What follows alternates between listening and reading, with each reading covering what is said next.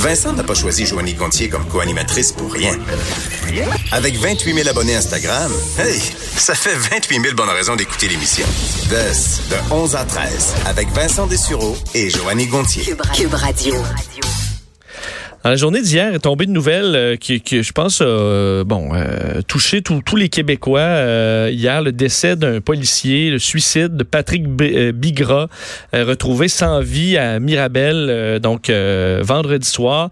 un policier qui, bon, est, connu pour avoir découvert les, corps des enfants de Guy Turcotte. Alors, c'est le premier policier à être entré sur cette, cette scène d'horreur. Donc, deux enfants poignardés à de multiples reprises, une scène absolument tragique, euh, impossible à oublier, qui a été évidemment très marquante pour, euh, pour Patrick, euh, Patrick Bigra. son décès qui a fait beaucoup réagir dans les dernières heures, même la, vice-première ministre Geneviève Guilbeault qui parlait d'une véritable tragédie. bon, il y aura enquête du, coroner, enquête policière pour essayer de faire la lumière sur ce qui a mené à ce, bon, ce, geste de détresse. Évidemment, il y a un lien qui se fait chez, tout son entourage avec les événements de Guy Turcotte. Il peut y avoir eu d'autres événements par la suite, mais le stress post-traumatique assurément relié à euh, une situation aussi impensable a vraiment semble vraiment avoir été marquant pour euh, pour ce policier. Et euh, bon, il y a eu énormément de réactions. On a vu entre autres Isabelle Gaston, évidemment la mère des enfants, l'ex-femme de Guy Turcotte, qui a réagi hier sur ce, le, décès de Patrick Bigra a dit J'ai de la peine, mon cœur palpite et à nouveau, je suis sous le choc. J'ai tellement côtoyé les policiers qu'ils sont devenus symboles de protection et d'apaisement dans les durs moments où j'ai subi les procédures judiciaires qui ont duré des années, évidemment, dans son cas. Il a été le premier à voir l'horreur sans avoir été préparé pour ça. Il souffrait lui aussi de ce mal qui te ronge ta quiétude d'esprit et cela à jamais. Le stress post-traumatique, c'est une maladie à vie. Tu vas bien, puis puis, euh, puis mal par cycle et parfois par moment où tu t'y attends le moins. on voit qu'Isabelle Gaston, évidemment, qui est passée après des souffrances absolument inimaginables et qui, qui, qui, bon, qui est là pour comprendre un peu euh, cette douleur du policier Bigra. Elle dit, comme j'aurais aimé le serrer dans mes bras pour lui dire ça va aller, mais il est trop tard. Alors, un texte très touchant, texte touchant aussi de collègues euh, policiers et policières qui, sont, qui ont été marqués par, euh, par ce décès hier.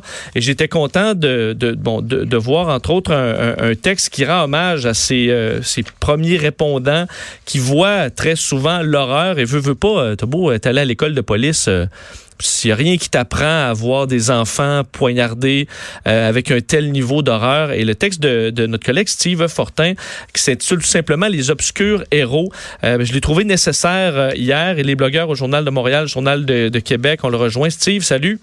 Oui, salut, comment allez-vous? Euh, ça va bien. Pourquoi tu sentais le, besoin d'écrire sur, euh, disons, pour rendre hommage à la fois à l'agent Bigra, mais à ses premiers répondants, euh, qui, les premiers agents qui sont confrontés souvent dans leur carrière à des, des scènes absolument atroces? Ben, en fait, chaque fois que je vois un cas comme celui-là, quelqu'un qui, qui s'enlève la vie ou quelqu'un qui a beaucoup, beaucoup de difficultés, euh, ça me ramène, euh, on n'a pas le choix. Là, tu veux, veux pas. Des fois, tu, tu regardes, tu dis, ben, dans ma propre vie, euh, je côtoie ça aussi. Puis, euh, tu sais, moi j'habite une, une, région, dans, dans, dans, la région où je suis, euh, les, les, les, premiers répondants, souvent, ben c'est des gens, c'est des gens que tu côtoies tous les jours. Ce sont des pompiers à temps partiel qui euh, qui se dévouent, qui sont formés eux aussi et tout ça. Mais euh, tu sais, dans, dans, quand une tragédie arrive, ben euh, quand l'appel de détresse est lancé à la centrale 911, ça peut arriver que le premier qui est sur place, ce soit un pompier, que ce soit un pompier, que ce soit un ambulancier, un policier de la SQ. Puis moi, des, des, des cas comme ça, j'en j'en côtoie beaucoup. Et, euh, et j'ai pensé à ces gens-là. J'ai pensé, euh, euh, sans, le nommer, je vais juste dire son prénom, j'ai pensé à mon chum Michel, tu sais. C'est un de mes meilleurs amis, c'est un pompier. Puis le, nombre de fois que après une intervention, là, tu sais, où tu peux voir des trucs qui sont vraiment, vraiment difficiles. Dans la région où je suis, dans la petite nation, l'été dernier, il y a eu une noyade, notamment d'un, jeune adulte et tout ça. Puis, je veux dire, les, pompiers qui sont là, puis qui vont, qui faire la découverte du corps, qui sont arrivés. Puis ensuite, ben, tu sais, ils ont de l'aide, là, tu sais, ils vont avoir de l'aide psychosociale. Euh, à la caserne, on va s'occuper d'eux et tout ça. Il y a un accident de la route, ils peuvent arriver, puis ils voient des fois des trucs qui sont, je dire, c'est indicible, tu sais, c'est innommable. Puis pourtant, ils sont là, ils continuent, euh, ils sont essentiels parce que dans les moments où, on appelle, euh, où on place un appel de détresse, ben, les premières personnes qui, sont, qui vont arriver, ben, c'est absolument fondamental. Et il faut aussi penser à ces gens-là. Il faut penser à ceux qui répondent à ces appels-là. J'en ai parlé aussi récemment dans, quand c'était la, la, la, la, semaine de prévention du suicide. Ben, j'ai aussi levé le, le, le, drapeau pour dire ben attention aux gens les premiers qui arrivent. et, et c'est super important de se rappeler que ces gens-là font un travail absolument capital dans notre société, puis qui sont exposés euh, souvent là, à, l'horreur et, à l'indicible. Et tu as quand même fait des, euh, des, entrevues, euh, des dossiers sur des, des, gens qui sont passés par là. Je voyais dans ton texte euh, l'ex-militaire Frédéric Laverne qui, qui est allé récemment, tout le monde en parle, qui lui est allé faire une expérience traumatisante en, Bosnie. Puis évidemment, il y a mm-hmm. plusieurs militaires qui sont, qui sont passés par là. Donc, il a pu lui te raconter un peu ce, le, le phénomène de stress post-traumatique, à quel point c'est difficile à surmonter pour certains. Oui, ah oui, écoute, le, quand j'ai rencontré Fred, Lavigne, euh, Fred Laverne, Frédéric Laverne la première fois, il venait de publier une bande dessinée euh, euh, à, à, la maison d'édition Les Premières Lignes en Outaouais, en tout cas. Euh, puis ça m'avait beaucoup touché. J'avais lu ça et, et, ça m'avait tout de suite plongé dans un autre dossier sur lequel j'ai travaillé longtemps. Peut-être que ça va sonner des cloches à certaines personnes. Le major, euh, le major Luc Racine, c'était l'aide de camp de Roméo Bouchard euh, au mm. Rwanda. C'est quelqu'un qui lui aussi m'a raconté. J'ai fait de longues entrevues avec euh, major Racine. c'est quelqu'un qui m'avait raconté dans le détail ce que ça pouvait être que ce mal de vivre là qu'on va nommer syndrome post-traumatique. et à un moment donné, je me souviens d'avoir reçu un appel d'un contact que j'avais que j'avais à la Défense nationale qui m'avait dit, ben, tu as beaucoup travaillé avec Major Racine. Lui, il avait jamais été capable de se réimplanter au Québec. Il était retourné en Afrique, puis euh, il vivait là-bas. Il m'avait raconté à quel point il avait tissé des liens qui étaient maintenant euh, inextricables. Pouvait plus quitter l'Afrique. Puis à un moment donné, ben, j'avais appris qu'il s'était enlevé la vie euh, suite à un long combat, plusieurs années. Euh, tu sais, Rwanda, en 94, il s'est enlevé la vie dans le coin de 2008-2009. Là, j'ai pas le dossier devant moi. Tu sais, puis toute sa vie, il a lutté contre ça. Il a lutté contre ces démons-là qu'il y avait à l'intérieur de lui. Et quand, quand je repense à ça, euh, quand je repense au cas de, de Fred Laverne, qui lui s'est sauvé en quelque sorte par l'art, par le neuvième art, par la bande dessinée, ben j'invite les gens à aller peut-être euh, regarder ça un peu. Donc ça s'appelle l'essence du cœur. Euh, et puis c'est aux premières lignes, Frédéric Laverne. Vous allez trouver là un, petit bijou de quelqu'un qui se raconte, qui raconte justement comment il a vécu son déploiement là-bas, mais surtout son retour et, et, comment il a réussi finalement là, à s'extirper de ça tout en ayant à vivre avec ça, parce qu'Isabelle Gascon, tu le disais là, d'entrée de jeu, euh, elle a bien, euh, elle a bien fait de mentionner que quelqu'un qui souffre d'un syndrome post-traumatique, là, généralement, c'est pour la vie. Et puis, euh, je peux même pas imaginer ce que ce policier-là a vu. Euh, je sais pas, il avait à peu près mon âge, d'après ce que je comprends là. Euh, imagine que t'es, t'es pas toi-même d'enfant et tout ça. Je sais, c'est, tellement difficile. Et puis ensuite, ben là, t'es, es pris avec ça. Mais pourtant, quand le téléphone sonne, quand l'appel est lancé, ces gens-là, ils vont. Et, il faut vraiment euh, s'occuper de ces gens-là puis rappeler à quel point leur travail est essentiel. Ben, J'invite les gens à lire ton texte, Les obscurs héros, euh, Steve Fortin. Un gros merci de nous avoir parlé. Euh, oui, vas-y. Si permets, Vincent, je veux quand même dire une chose. Le, le titre, parce qu'on m'a posé la question, Les obscurs héros, pourquoi? Parce que, justement, euh, quand j'ai parlé avec Fred Lavergne, et on le voit aussi, sa, sa BD est en noir et blanc, puis il m'avait aussi parlé de ça, cette espèce de mur intérieur et cette obscurité-là, qui est souvent le, le, le, fait de, de, de, gens qui souffrent du syndrome post-traumatique, qui avait là cette petite symbolique-là. Merci, Steve. Merci beaucoup, Vincent. salut. On poursuit euh, sur ce sur, sur ce dossier-là euh, avec euh, un, bon, le directeur scientifique du Centre de recherche de l'Institut universitaire en santé mentale de Montréal et directeur du Centre d'études sur le sur le trauma, Dr Stéphane Guy, qui est en ligne. Dr Guy, bonjour. Bonjour. donc, évidemment, beaucoup de gens étaient, étaient très touchés par cette, cette histoire. On comprend un policier qui, bon, qui a vu l'horreur de ça plusieurs années, mais qui semblait traîner cette des images impossibles à, se, bon, évidemment, à se débarrasser, qui, je suppose, se hantent pendant très longtemps. Euh, est-ce, que le temps, dans des cas comme ça, euh, continue de, réparer des blessures ou pour certaines personnes, le stress post-traumatique va, va rester euh, presque aussi, aussi vif après, après des années? Ben pour une majorité, en fait, euh, les choses vont s'améliorer. Alors ça, c'est la bonne nouvelle, c'est que le stress post-traumatique s'installe pas chez tout le monde qui vit ces événements-là, même chez ces policiers, évidemment, en particulier chez ces policiers ou encore premiers répondants, euh, puisqu'ils sont d'une certaine manière euh, formés, disons, à faire face à certains événements aversifs de ce type-là. Mais il peut arriver toujours, évidemment, de, de rencontrer un événement ou d'être exposé à un événement comme celui-là que c'est pour la première fois, pour lequel il s'y attendait pas, pour lequel euh, il peut avoir peut-être euh, une certaine fragilité aussi, mais évidemment c'est un événement extrême, on s'entend là ici. Alors euh, dans ce cas-là, je pense que c'est l'ampleur de l'événement qui a qui a qui a joué un, rôle déterminant dans le développement de, de son problème. et quand ça et quand ce problème-là, donc dans le fond, ces réactions-là apparaissent suite à cette exposition-là et durent dans le temps, bien évidemment là, les gens développent euh, ce que vous appelez depuis tantôt le syndrome post-traumatique. Euh, est-ce que, vous disiez, il, peut y avoir certains événements qui, touchent davantage? J'ai des amis très près de moi qui sont, qui sont ambulanciers, puis j'ai l'impression qu'ils sont immunisés à tout, sauf dans leur cas, c'était les événements vraiment qui leur restent en tête, c'est dès que ça touche euh, des, enfants. Je suppose que dans ce cas-là, c'est le cas aussi. Donc, des gens qui vous peuvent voir des, des décès, qui peuvent voir plein de choses, des meurtres, mais dans un cas comme ça, ça va vraiment beaucoup les chercher là où ils, sont, ils ont moins de protection, peut-être? Vous avez tout à fait raison. C'est un, c'est un des types d'événements qui est le plus bouleversant euh, pour ces personnes-là. Euh, d'autant plus quand tu as toi-même des enfants aussi. Mais euh, si on reprend l'événement en particulier ici, c'est certain que d'assister à une scène où il a pu constater qu'un père de famille avait fait ce qu'il a fait à ses enfants de cette de cette façon aussi violente que ça, alors là vraiment, il n'y a pas grand monde qui peuvent résister à ça là, euh, sans avoir aucune réaction. Sans parler spécifiquement du cas de, Patrick Bigra, on avait, je m'en parlais beaucoup de la détresse des, premiers répondants, entre autres aux événements de lac mégantic, des gens qui ont vu, des policiers qui ont, des, pompiers euh, qui, ont, vu l'horreur. on disait, il semble y avoir chez les, euh, dans les services d'urgence, souvent une hésitation à aller chercher de l'aide. On veut se montrer vraiment un peu à l'abri de tout. Est-ce que c'est quelque chose qu'on qu'on voit encore beaucoup, cette hésitation à dire, ça va pas, j'ai un problème? Ah, certainement. Écoutez, dans, ces métiers-là, évidemment, euh, quand tu entres et euh, puis tu deviens un pompier ou un premier répondant ou un policier, ben évidemment que tu penses que tu as la coin dure toi-même et suffisamment dur pour pouvoir passer au travers de ces épreuves-là. Or, donc, euh, quand on constate que ça nous fait vivre, quand ces personnes-là constatent que ça leur fait vivre des des émotions négatives extrêmes, ben ça va un peu à l'encontre, évidemment, de, de cette notion-là.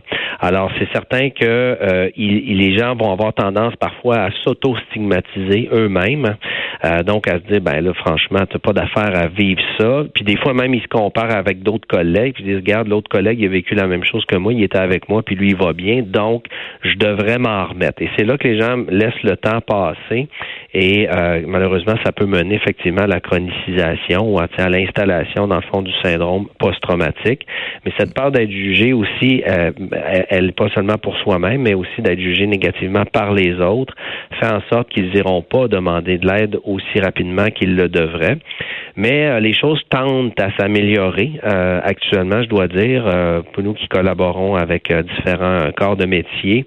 Et on, on, sait notamment que chez les pompiers et les policiers, il y a clairement une sensibilisation au niveau des organisations, tant au niveau de la prévention que de aussi offrir des traitements qui sont efficaces pour euh, enrayer euh, le stress post-traumatique. Mais qu'est-ce qui, qui, fait qu'on qualifie le syndrome post-traumatique de, de, maladie qui nous accompagne pour, pour toute la vie? Parce que je fais le parallèle avec la dépression. Quelqu'un qui souffre de dépression, euh, bon, va recevoir un médicament et sa situation peut s'améliorer. Quelqu'un qui a déjà connu une dépression peut ne plus jamais en connaître une par la suite. Alors, qu'est-ce qui fait que dans cette situation-là, le, le, le, syndrome post-traumatique, ça, on est toujours peut-être, euh, ça nous guette toujours pour, pour toute notre vie? Alors, il y a, il y a une distinction à faire entre de avoir encore le problème et euh, d'avoir des souvenirs d'un événement qui a été très pénible et ça c'est pour la vie puis c'est ça c'est bien correct. Alors donc euh, c'est possible de traiter le stress post-traumatique et de s'en débarrasser. Je tiens à vous, la, vous donner ce message là. Euh, probablement que tu sais quand on dit ah c'est pour la vie, ben c'est certain que lorsqu'on vit des événements marquants comme celui-là, euh, ces souvenirs-là nous accompagnent mais ils sont pas nécessairement au point de nous amener à développer le stress post-traumatique et à ne plus pouvoir fonctionner. Un des problèmes qui vient avec ça aussi, c'est la comorbidité.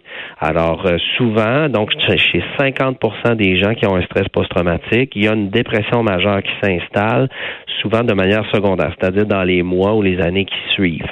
Et cette dépression-là peut évidemment être associée à des sentiments de désespoir ou encore d'avenir bouché chez ces personnes-là, de ne plus, de penser qu'ils ne sont plus en mesure, par exemple, de revenir travailler ou encore même de, de vivre une vie normale. Et donc, euh, ce sentiment de désespoir-là devenant plus intense, alors là vient euh, un accompagnement parfois de pensées suicidaires c'est probablement ce qui est arrivé à ce policier-là. Évidemment, un suicide est, précédé dans 90% des cas par une dépression majeure. Mais là, quand on double ça avec un stress post-traumatique et des souvenirs envahissants et très négatifs et extrêmes de l'événement qu'il a vécu, mm-hmm. ben là, c'est là que ça peut amener et pousser une personne à commettre euh, ce geste regrettable. Évidemment, on, il y a un traitement qui, se fait euh, bon après l'événement, bon, on dit des suivis euh, avec des, experts. Est-ce que euh, la partie, est-ce qu'il y a un effet à, donc, à des choses qu'on peut faire directement après l'événement très tôt? Est-ce que les services de police, pompiers sont, sont, sont, capables de dire, OK, il vient de se passer quelque chose? Est-ce que le fait d'en parler rapidement, de gérer ça le, plus vite possible, ça a un effet pendant que c'est encore chaud? Ben, euh, en fait, euh, ça dépend à quoi. Alors, donc, il y a eu longtemps la notion que de faire un debriefing psychologique, donc avec les gens dans les dans un délai rapide, par exemple les 48 heures, que ça pourrait enrayer le stress post-traumatique. Or, depuis une vingtaine d'années, on sait que ça ne fonctionne pas. Alors, ce qu'il faut offrir à ces personnes-là, à ces travailleurs-là, rapidement, c'est ce qui s'appelle des premiers soins psychologiques et aussi une certaine euh, veille attentive de l'évolution de leurs symptômes. Ça, ça se fait euh, en milieu de travail où c'est possible. On est en train de le développer, nous, avec différents milieux de travail. Mais donc, c'est de surtout offrir, euh, je dirais, du soutien euh, émotionnel à ces travailleurs-là, puis éventuellement de les accompagner et de faire en sorte de les diriger vers des ressources qui sont adéquates et efficaces pour eux. Alors, actuellement, c'est important de savoir que le premier traitement de choix pour un stress post-traumatique et qui peut être très bien aussi le premier traitement de choix pour la dépression, c'est une psychothérapie qui s'appelle une thérapie cognitivo-comportementale. Et je vous disais tantôt que les, services de pompiers, de police, par exemple, sont de plus en plus sensibilisés à ça. Euh, actuellement, par exemple, au SPVM, ben, ils offrent euh, des soins et des services euh, donc aux policiers et qui correspondent exactement à la thérapie cognitivo-comportementale. Et ça, ça permet, évidemment, c'est pas nécessairement, c'est pas un remède miracle, mais c'est de loin le meilleur traitement que les gens peuvent recevoir euh, et c'est plus efficace, beaucoup plus efficace qu'une médication. Ouais, docteur Guy, c'était vraiment intéressant. En rappelant, je pense que l'essentiel de votre message, c'est de rappeler à ceux qui souffriraient de ça aujourd'hui que ça soigne, qu'il y a une lumière au bout du tunnel et de pas de pas désespérer si on est dans une période euh, difficile reliée à ça. Oui, tout à fait, et que c'est normal parfois de vivre ces réactions extrêmes lors d'événements extrêmes comme ceux-là. Ben, docteur Stéphane Guy, c'est un plaisir de vous parler. Merci beaucoup. Merci à vous. Au revoir, docteur Guy, directeur scientifique du Centre de recherche de l'Institut universitaire en santé mentale de Montréal. Donc, euh, sur ce, ce très triste décès, en fait, c'est carrément une autre une nouvelle victime de Guy Turcotte. Exactement, Parce que euh, Guy Turcotte, par son, son geste lâche et d'horreur, aura enlevé euh, le, le, le, le bonheur, la, la, naïveté d'un homme qui aura jamais été capable de passer par-dessus ça et de s'en sortir. Donc, puis en même temps, écoute, peu de gens, je pense, qui auraient vu, ça. Vous imaginez, lui, il a dû mm-hmm. casser une fenêtre après un appel de détresse pour aller voir ce qu'il y a à l'intérieur, puis il est tombé sur le, corps de deux jeunes enfants poignardés à 46 reprises ou quelque chose comme ça. Puis je, puis je suis en train de me demander qu'est-ce que nos pompiers, nos ambulanciers font des fois pour s'aider, pour se soulager, parce que moi, mon grand-père, c'était le, chef pompier à Québec. Puis euh, ma grand-mère me racontait des histoires. Il est arrivé dans les, dans les maisons, puis il a trouvé trois enfants morts cachés dans la garde-robe. Mon, mon grand-père s'est tourné vers l'alcool.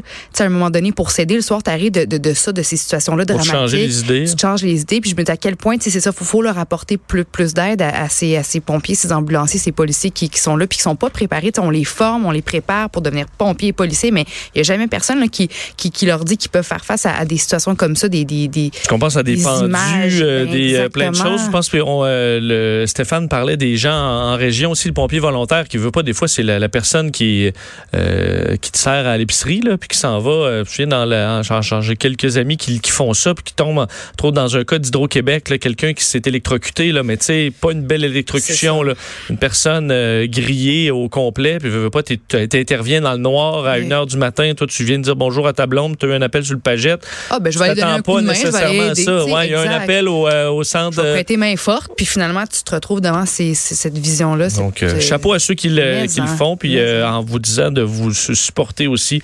Question d'inviter euh, ceux qui passent un moment difficile à pas hésiter à demander de l'aide parce qu'on le dit, il y a de l'espoir là-dessus puis il y a de, de l'aide qui est possible. On fait une courte pause puis on vient.